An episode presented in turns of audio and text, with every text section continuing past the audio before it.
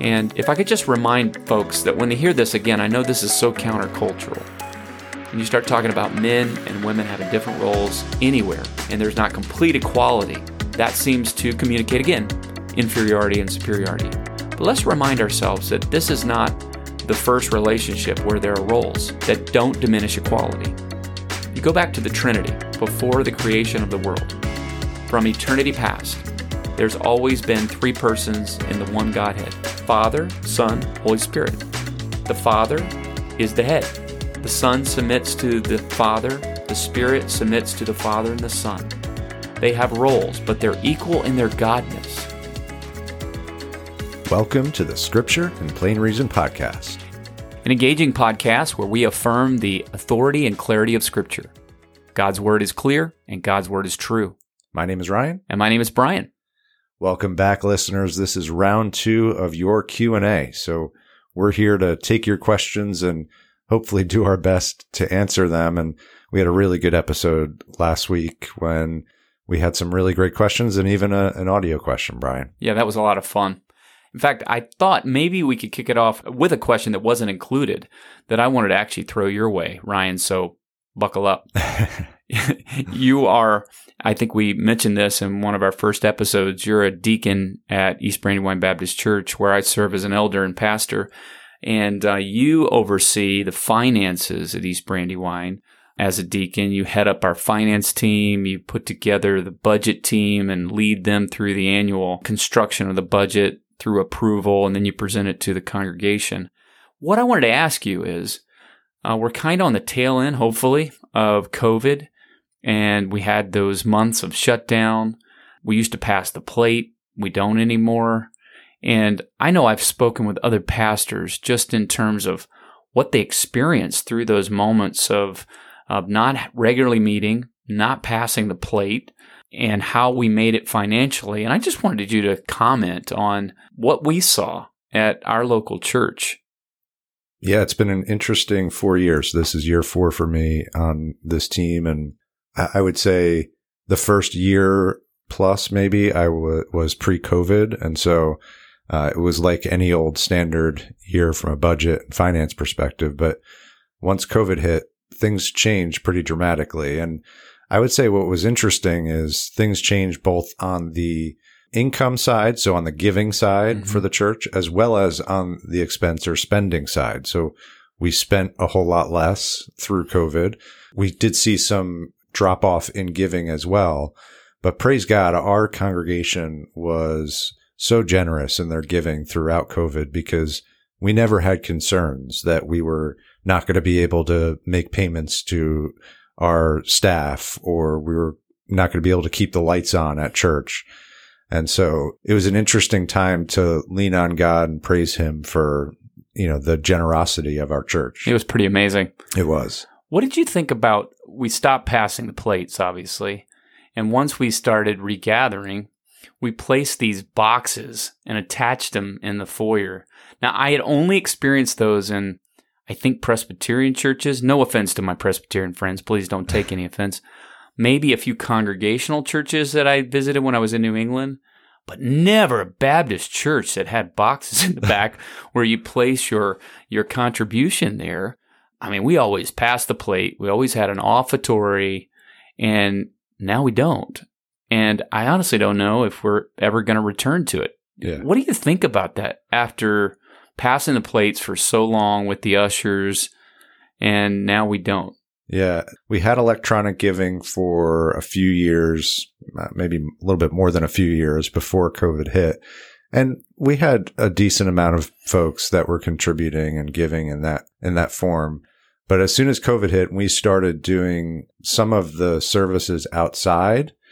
We had to transition and think about a way that we could collect folks giving. So we bought these metal boxes and we had them outside in the lawn for people to use to provide their offering.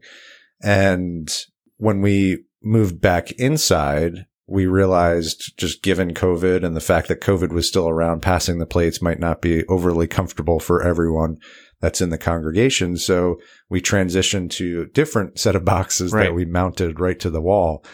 I would say the trend that we've seen at our church is that giving electronically has increased dramatically. Mm-hmm. We still get people that give their offering through those boxes in the back, far less than when people would give by passing the plate. But certainly we're still receiving some offerings through that process, but it's mainly now electronic. Yeah. You know, I've spoken with a few folks just about some that are missing the plates being passed. And their viewpoint for some of them is that is their part of their worship, which Sure. It certainly is on Lord's Day. Yep. And not being able to place that in the plate every Sunday is something missing from their worship experience. And so I hear that. But then I hear the other side that this online giving that's increased has actually helped some people be more regular and faithful in their giving because it automatically gets withdrawn because they set it that way. Yep. So I kind of hear both sides. And I think one other point that kind of has caused me to say, I like this probably better, is where the Lord reminds us that we're not supposed to let the left hand know what the right hand's doing. Yeah. And whether you believe it or not, there's this pressure when that plate is passed that you want to put something in there. Yeah. I'm going to make a confession. There have been a few times where we've had like a visiting, maybe a speaker or some type of musical group, and we're supposed to take up a love offering. And I'm cashless. I never have cash on me. Same. And my wife is the only one that has a checkbook. And there were a few times where I felt such incredible peer pressure that I got one of the prayer cards and folded it up where it looked like a check. And I did ask the Lord to forgive me because it was complete pride. But there is that pressure, you know, when they're passing the plate that you got to do something. I so appreciate your humility and willingness to share that story. That's fantastic. Yeah, it's a little embarrassing. Well, I just want to also reiterate my praise for the Lord and just praise for our congregation and their generosity, because as we've now progressed out of COVID, the giving has skyrocketed again, and certainly the growth of our church has skyrocketed pretty tremendously. So that's playing a role, but just amazing how faithful our congregation has been. Yeah, I agree. I know this is just one question I threw at you about COVID. Maybe one episode we ought to dedicate to the things we learned navigating through uncharted waters for everybody with a global pandemic. But now we feel like we're on the other side of it, and I certainly hope we are. But thanks for answering that impromptu question. You got Ryan. It. Why don't we jump into the questions from our listeners? So we'll start with a few church-related questions. The first one is in relation to healing ministries. So what should we make of these healing ministries? How should we view them and perceive them? And is there some truth to what's being talked about in these healing ministries? Yeah, I think the question is, what about these evangelist, televangelist, or some of these ministries that are more itinerant that go around and they say that they're in the name of Jesus giving healing. Honestly, I used to watch some of them on religious television. I unfortunately, and I'm ashamed to say, it was more for entertainment than a theological assessment. But this question is about what is the legitimacy of that kind of thing. I think, Ryan, first thing we need to say is Christians still get sick. Mm-hmm. They still suffer, they still die in this life. So no amount of faith makes us immune to a fallen world. So this idea that if you have enough faith in God's promises and care, you will not have sickness or you will never have a lack of money, it is not what we see illustrated through the New Testament. So we start there and we say, people like the Apostle Paul, I think he had a good amount of faith, mm-hmm. but he suffered. In fact, 2 Corinthians, he talks about how he was beaten and how many times he was beaten. He felt like he was nearly dead. He didn't feel like it. He was nearly dead on a few occasions. And he even asked the Lord to remove some type of thorn in his flesh. There are a lot of debate about what that was. Some say it was like an eye disease that he had. Oh, interesting. Yeah. Or some said it was even seizures that he would happen. And he asked the Lord to remove these. He asked 3 times, he said. And the Lord said, no, but my grace is sufficient for you. My strength's made perfect in weakness. So it's not biblical for us to think that God is always going to heal. nor do we have any biblical basis for a ministry of divine healing directly through a human leader. And I think this question is about that. What about these people who will say, God has given me the gift of healing? Now, this does push up just a little bit against, and this is the Scripture and Plain Reason podcast, about two real positions in terms of these supernatural gifts of the Spirit. You and I have talked before about the various categories. One category we look at in 1 Peter is speaking gifts. Yep. God gives gifts of verbal edification to the church, pastors, teachers, counselors. Mm-hmm. He also gives gifts of service, like we just referred to in deacon, and the gifts you bring to our local church in the area of finance and leadership, that kind of thing. But there's also another category, and we call these supernatural gifts. The two positions are, have they ceased or do they continue? I'm of the persuasion that they have mostly ceased, that those supernatural gifts like healing, like speaking in tongues, like the interpretation of tongues, like a word of knowledge, I mean, immediate revelation that God gives to Christians. Prophecy, exactly. That those no longer necessary because we're told that they were confirmation to the message of the gospel, Hebrews 2 says. And that these signs were given so that others who heard the message would know this was indeed from God. And they were also the fulfillment of prophecy, because we're told in places like Joel that these gifts would manifest themselves and affirm that the Spirit of God had come to indwell His people. So with that said, I lean towards these supernatural gifts are not generally demonstrated anymore. Now, I would say I'm leaky on that, because I have friends who, as missionaries, give testimony to moments where God has, in a supernatural way, gifted them and endowed them in a way that confirmed the message to the people they were preaching the gospel to. Whether it was walking on hot ashes, or it was being given the gift temporarily to speak in a tongue that they had never learned before. I believe these people. I don't think they're lying. So I do believe that there are still moments where God certainly manifests His power. But I think generally for the church, there is no place where we should understand that the gift of healing is going to take place. And just a couple things I would say more to that. Maybe a more current illustration would be Johnny Erickson Tata. Johnny Erickson Tata is a good illustration of a believer who, after that diving accident, she begged God to heal her, but the Lord did not. And He's instead given her an amazing ministry through Johnny and Friends to people with disabilities. Mm-hmm. What we find in the Scriptures is that rather than participating in some type of supernatural healing ministry, we as believers are supposed to serve others through their suffering. And the way we do that is by sharing God's compassion, serving the sick in practical ways. We do that at our church. Prayer ministry is really important. And that prayer ministry, we could also say, you and I both enjoyed this with our children. There are moments where we call the elders, according to James 5, and mm-hmm. we ask for them to anoint with oil mm-hmm. and ask God for His healing.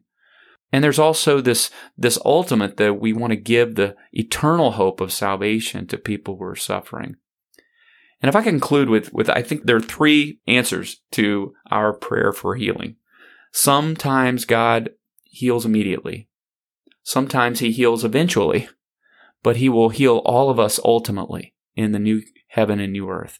Amen. And for this moment, we do not believe that God has endowed any of us with the supernatural gift of healing, but we continue to pray and we continue to ask God for His supernatural but sovereign will.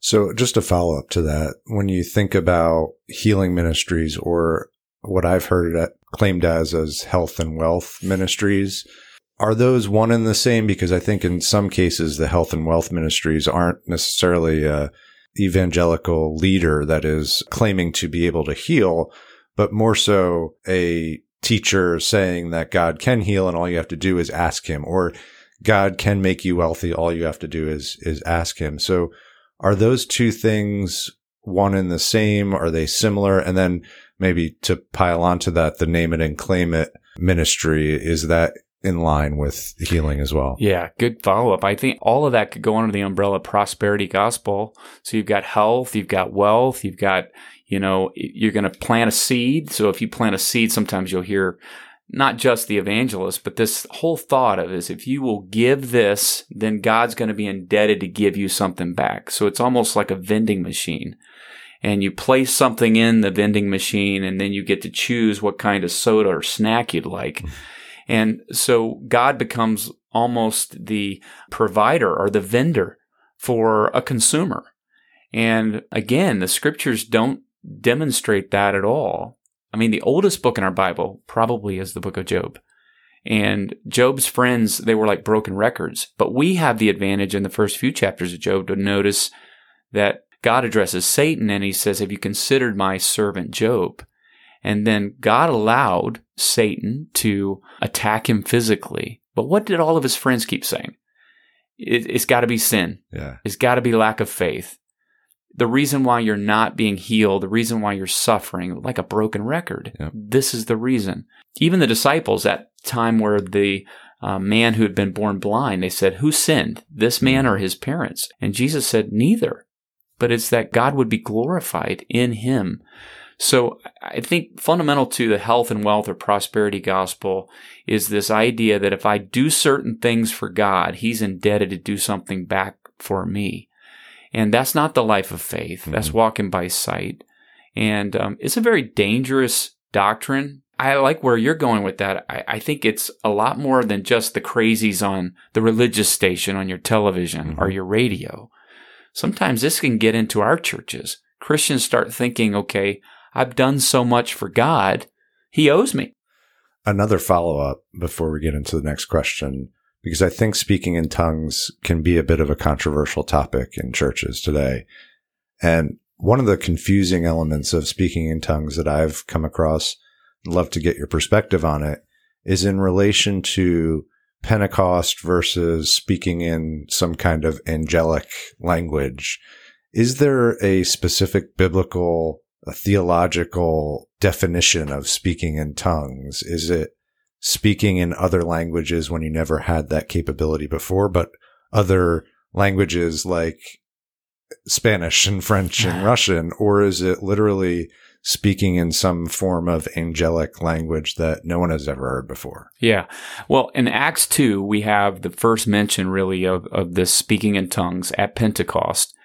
And we have that narrative, and then we have the only place it's mentioned again in the scriptures is in a rather lengthy section in 1 Corinthians chapter 12 to 14, where we have this large section where Paul's dealing with the church at Corinth about their spiritual gifts and how they use them and employ them to build up the body. Mm-hmm.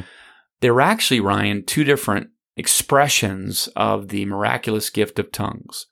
So in Acts 2, what's happening there is we've got this gathering at Pentecost, this 50 days after the resurrection of the Lord Jesus Christ. And as they gather for Pentecost, this time of harvest and celebration, just as Jesus had promised that they were to wait and pray, we have this miraculous gifting of the tongues. We have these fiery tongues come down and the wind is blowing.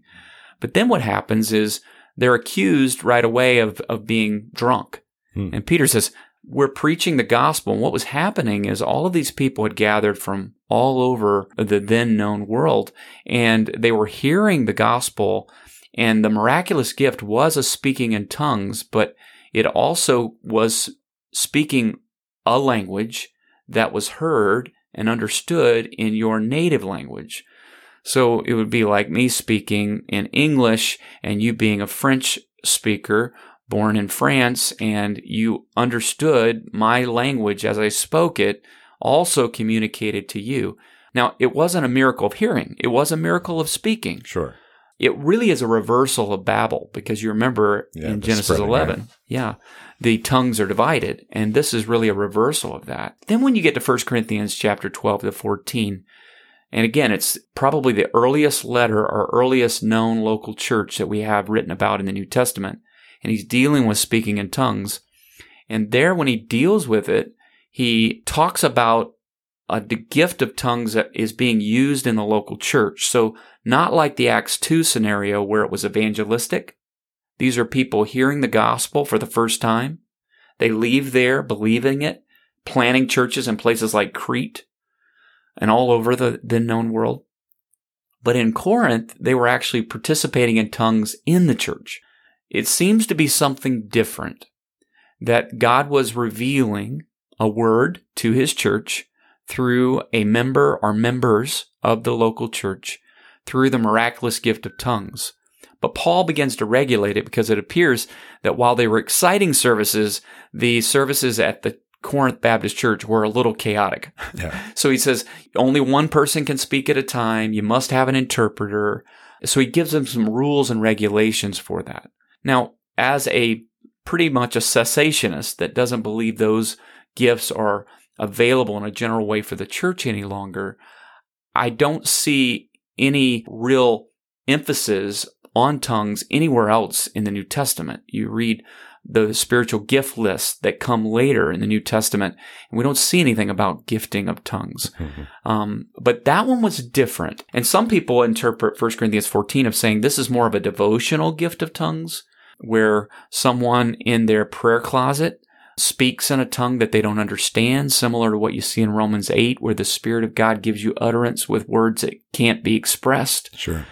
And I have good friends who see that differently. I don't know that there needs to be any kind of division over the people of God, because 1 Corinthians 12 to 14 gives us some real guidelines where if someone believed that they had the gift of tongues and wanted to express that, there are guidelines and guardrails that can protect and make sure that the church stays orderly and not confused by it. And one last thing, I think if anyone tried to practice the gift of tongues in a local church today, it would violate the major principle of 1 Corinthians 12 to 14, which is clarity, understandability, and no confusion. If someone stood up this coming Sunday and spoke in tongues, it would be confusing. Mm-hmm. And I think that would violate that principle that's given in 1 Corinthians 14. It's really helpful. And I know you weren't prepared for that, so I appreciate it. Well, I did it to you. Great. Well, two questions in and we already got to take a break. So we're going to take a break and we'll be right back. Don't forget to subscribe to the Scripture and Plain Reason podcast on your favorite listening platform. This way you'll get updates and notifications when a new episode drops. Ryan and I are always planning new episodes, and if you could leave us your ideas on our Facebook, Scripture and Plain Reason, or go to scriptureandplainreason.com, and there's a place there where at the contact section, you can leave a question, you can leave an idea for a future episode. We love to hear from you. All right, great. Well, we're back. We're going to try to round out these last few questions. Let's start right here, Brian. When is it okay to leave a local church? Well, if we're talking about our local church, never. Love it. That's the way I'm supposed to answer, right? Well, I think there's some positive reasons to leave a local church, right? So if the Lord calls you to be a missionary, for instance, or to be a pastor, to be part of a nucleus for a church plant, mm-hmm. and you're going to be part of that core to leave, those are all really good reasons to leave a local church. Painful. No one likes to leave a church that they love, and we certainly don't like to see people leave. But those are really positive, New Testament emphasized reasons to leave a local church. There's negative reasons too, right? And again, I'm going to give it from the perspective of a pastor. I'm interested to hear your perspective as a deacon, as a layman in the church. But the negative reasons are biblical reasons. If there is lack of preaching of the gospel, or deficiency in the preaching of the word, or a twisting of the word.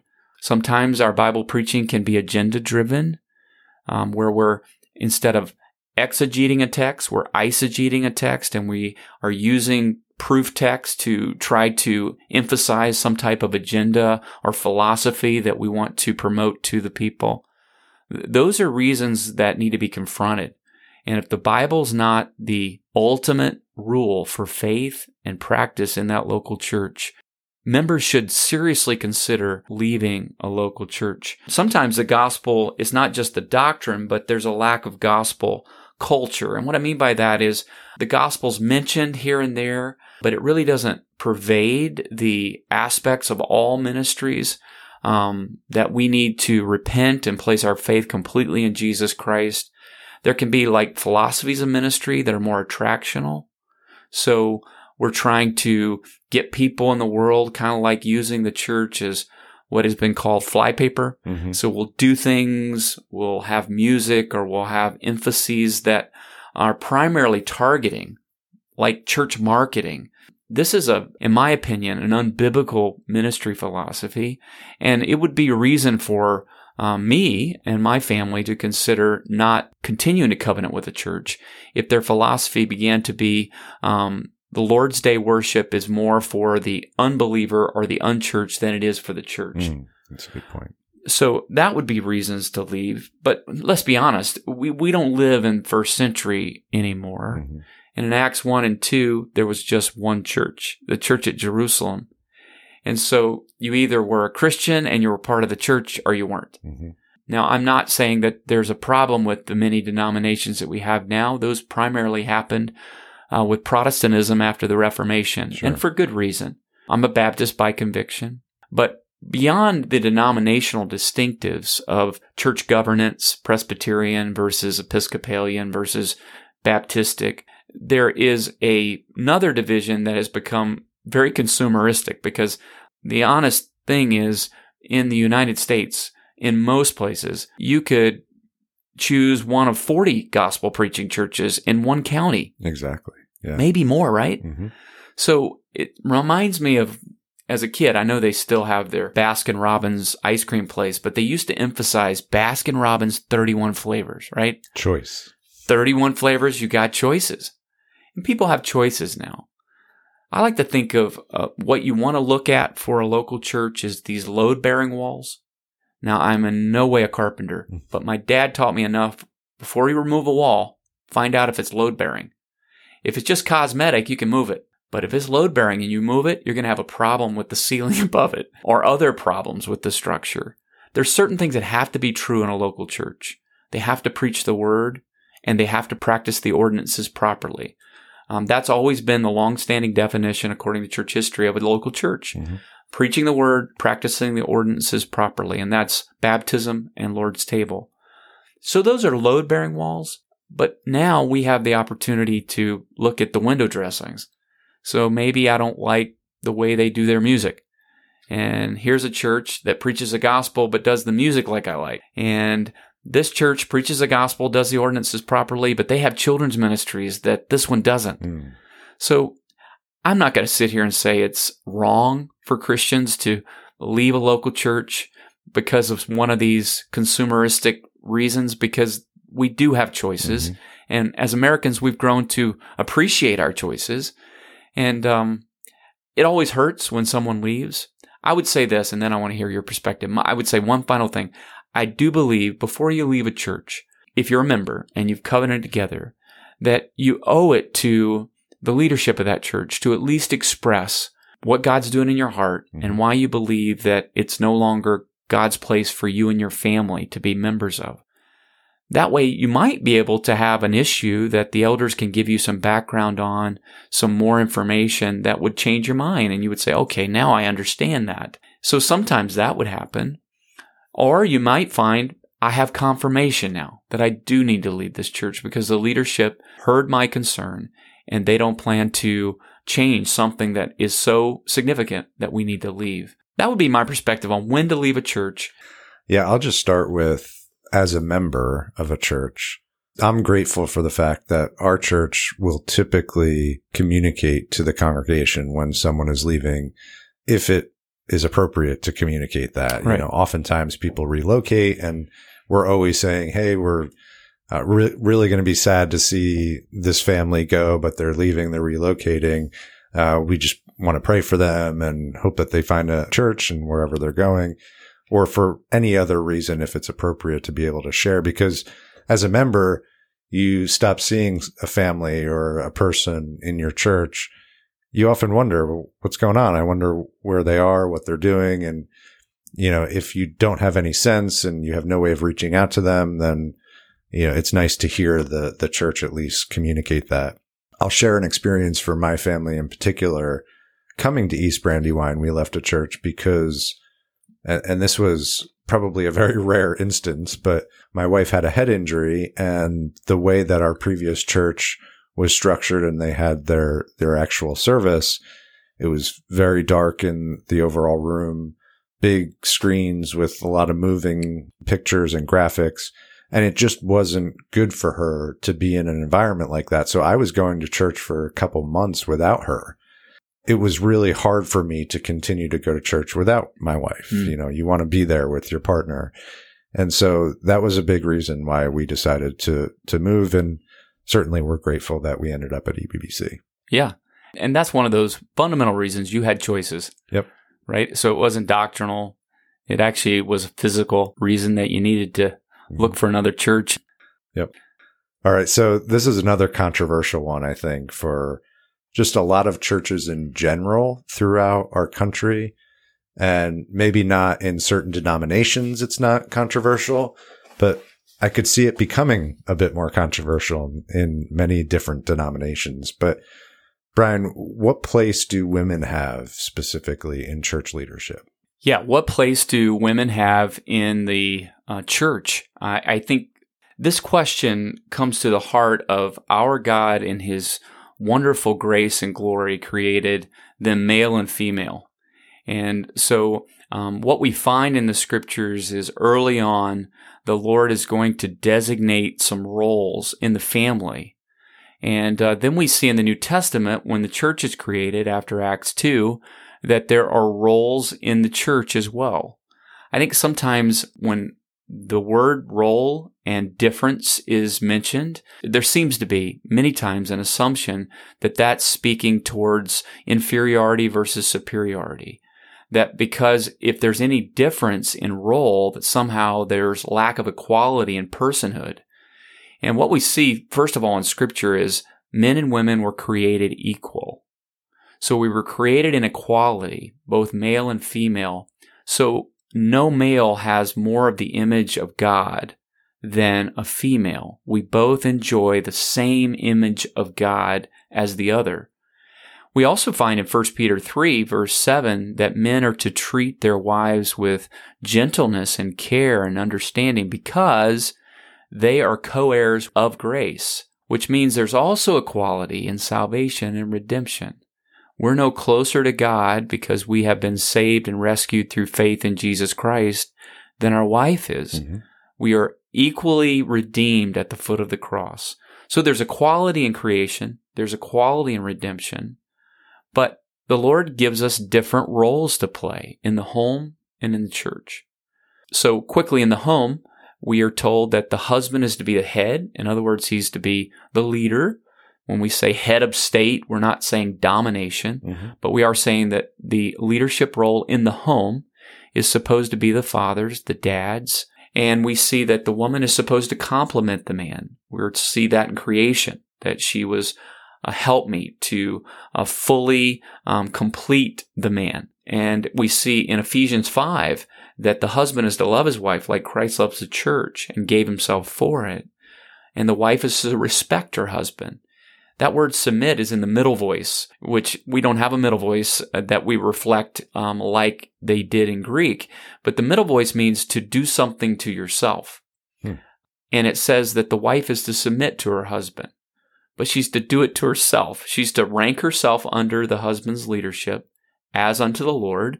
So obviously, if the husband is trying to lead her in an unbiblical way, she's not to submit to that leadership. But in the Lord, she is. And as she does that to herself. So if a husband's saying to his wife, you need to submit, he's already out of line. That's not how the Scriptures lay it out. Then you get to the church, and the church also has roles. And if I could just remind folks that when they hear this again, I know this is so countercultural. When you start talking about men and women having different roles anywhere, and there's not complete equality, that seems to communicate, again, inferiority and superiority. But let's remind ourselves that this is not the first relationship where there are roles that don't diminish equality. You go back to the Trinity before the creation of the world. From eternity past, there's always been three persons in the one Godhead: Father, Son, Holy Spirit. The Father is the head. The Son submits to the Father. The Spirit submits to the Father and the Son.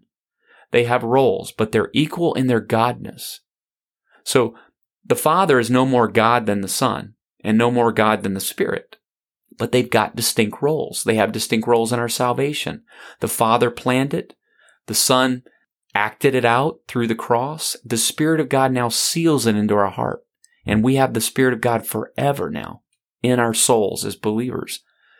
All three different roles, but same equality in the Godhead. And there's been perfect communion in the Godhead forever, and there always will be. And in a home and in a church, God has also given roles.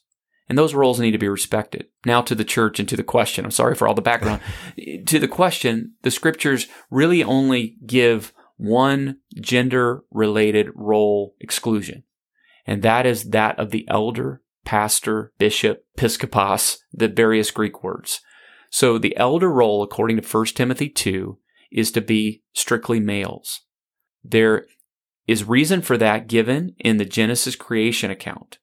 We see some hints of this in 1 Corinthians 11 and 1 Corinthians 14, but most specifically in 1 Timothy 3, that the elder role is for the male, that the man is supposed to be the preacher and teacher, the one who authoritatively proclaims the Word of God.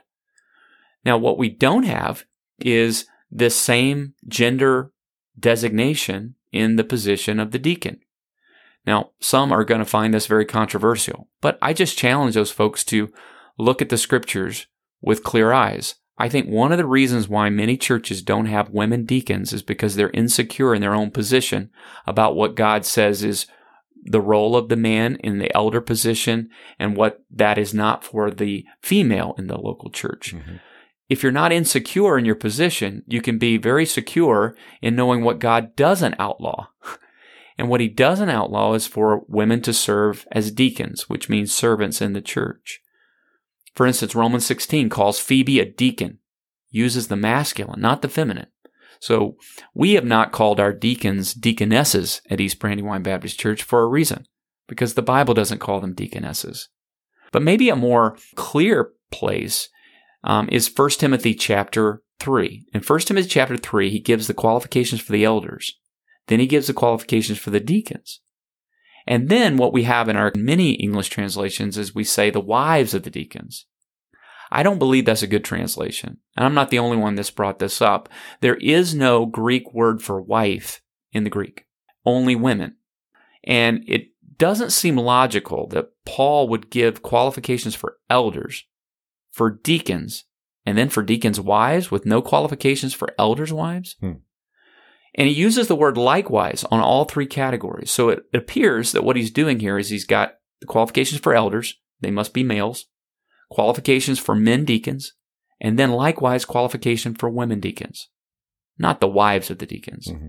And so based on Romans 16, Phoebe, and based on 1 Timothy 3, I believe that women should be serving in their local church as deacons and all other types of ministry positions throughout the local church. Mm-hmm. There's one role that we're told that the woman is supposed to allow the man to exclusively hold, and God laid out these roles, and that is the place of the elder. But that opens up humongous amount of opportunities for women to serve in their local church. And frankly, as a pastor of East Brandywine, I think we should have our women serving in more opportunities, not less. You see in 1 Corinthians 14 that women are praying, women are giving testimonies, women are reading the Scriptures and sharing. They're not authoritatively teaching. That's the role of the elder. But they're involved verbally too. So it's not like they should just be quiet. One last thing. Sometimes people come to that 1 Corinthians 14 passage where it says that the women are to be quiet. But what you notice in that passage in context is he's referring to the interpretation of tongues. You asked about that in an earlier question. And that interpretation of the tongues was an authoritative moment of teaching. And that was a place where, again, the woman was not allowed to be part of that role because that was exclusively to the male. And one more time, that does not communicate inferiority versus superiority. Just like the Trinity, God's assigned roles in the home and in the church. Right. And while deacons are typically servant roles, they're also leadership roles. And correct. So women can serve in leadership roles with the exception of the elder. Is that fair? And we're seeing that in our local church, aren't we? We sure are. I mean, we have a lady who is in charge of our entire campus facilities. She directs, operates all of the renovations, maintenance. She does a phenomenal job. We have a lady deacon who's in charge of our ladies ministry. We have a lady deacon in charge of our mercy ministries who lines up visits, lines up meals. You're right. These require management. They require leadership. So we certainly aren't saying that women can't enjoy using their gifts of leadership in the local church too. And if I could just say, this is not something our local church has done perfectly, and we can continue to improve, because I do think at the core of sometimes leaving women on the sideline is our own insecurity about what God says and what he doesn't say. Well, this is going to be a little bit of a longer episode, and we have one more question that we're just frankly not going to be able to get to today. So we're going to punt that to a future Q&A about radiometric dating, which I know is a question that came in from one of our listeners. So again, goes back to Genesis, old earth versus new earth. We'll definitely bake that into a future Q&A session. Sounds good.